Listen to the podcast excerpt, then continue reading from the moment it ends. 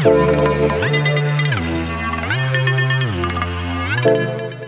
is the ESPC podcast. In this podcast, I give you a glimpse of what to expect at the European SharePoint Office 365 and Azure Conference 2017.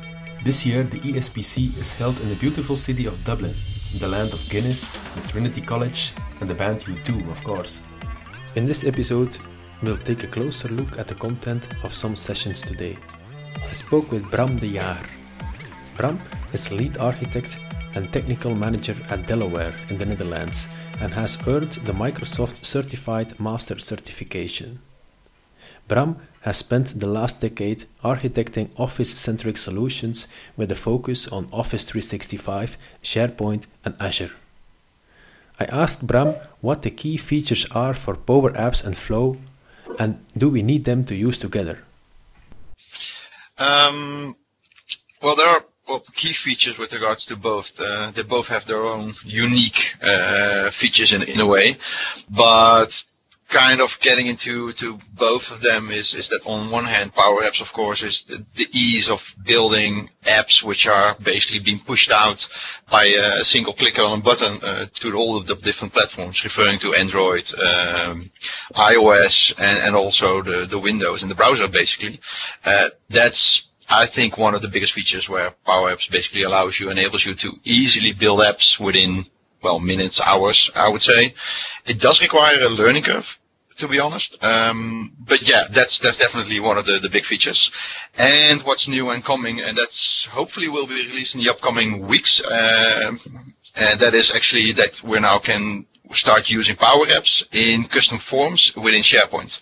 So basically, the integration between Power Apps and SharePoint is is one of the key uh, things which is now coming to uh, the Office 365 tenants, and that would allow you to, yeah, basically get off the old InfoPath way of building custom forms in SharePoint, and now Power Apps is replacing that with new features, new capabilities, and, and making it really easy to make those changes. And from a flow point of view, um, I think one of the, the, the, things which I'm really liking is, is the, the flow buttons, which are basically there in the apps, or you can actually buy a physical button, which is also interesting.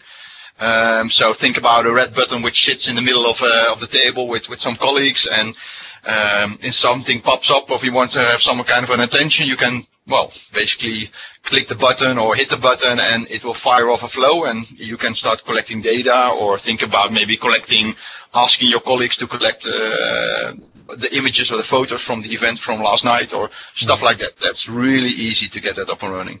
So a, a button at your desk to order pizza at noon. Oh, that might be actually a good idea. Yeah. yeah. or think or think about um, maybe evaluation of particular sessions or or, or mm-hmm. other events. Think about a red button and a green button. Mm-hmm. Uh, and once the delegates are leaving the room or your attendees are leaving the room, they can either click the red or the green button depending depending what they're liking, uh, and you can get the scores in uh, in the background in a, in a, some kind of a data store somewhere. Yeah. Is is Flow or and, and Power Apps is it business ready? Because uh, they are talking, I think it's already uh, more than a year about replacing InfoPath with Power Apps. We're still not there. Uh, what is what is still missing? Yeah, that's that's always a hard one. Um, is it business ready? Yes, I think it's definitely business ready, but it's also depending on the actual business case which is there. So eventually the answer which you probably have heard of, or many of you have heard of it. It depends, mm-hmm. because eventually it comes down to what are you trying to to do or trying to achieve, basically. Um, so what are the requirements, and and what's the actual actual business value of, of what you're you're building or trying to build with Power Apps. Yeah. Um, from that point of view, um, yeah, I definitely think it, it's business ready. Basically, there are uh, a huge amount of examples already. Uh, the one which Microsoft has been highlighting, for instance, at, at Ignite, which probably most of you have seen, is the NASCAR uh, example, um, where they are using Power Apps to collect data and see data and interact with it. Um, mm-hmm.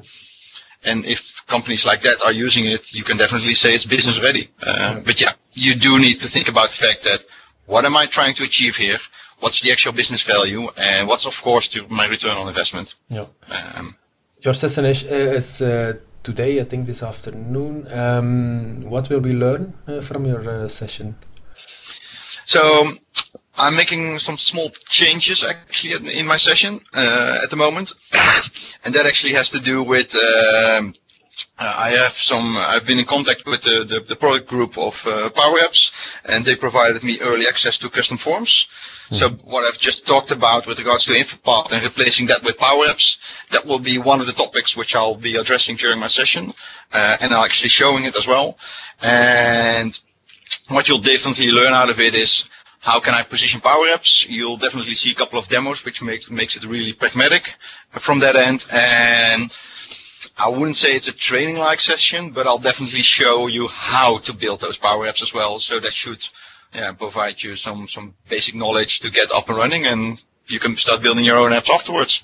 Okay, thank you. That's perfect. Uh, we are looking forward to it. Thank you very much, and I hope to see everybody at my session. And it's at two o'clock. So, and enjoy, of course, the European SharePoint Conference. Do you want to learn more about Power Apps and Flow? There are more sessions about these topics today.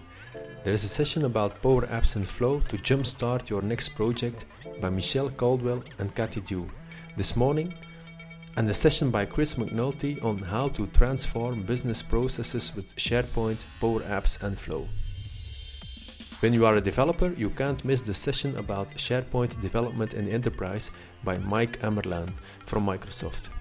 He will share a lot of information about how to get started with your next project. So more exciting news are happening this evening. There is the Expo Drink, the perfect time for networking and meeting friends, and at the same time there is the Hackathon, where small teams can build the next killer app on the Office 365 platform. This was the ESPC podcast. Stay tuned for more news about the conference tomorrow.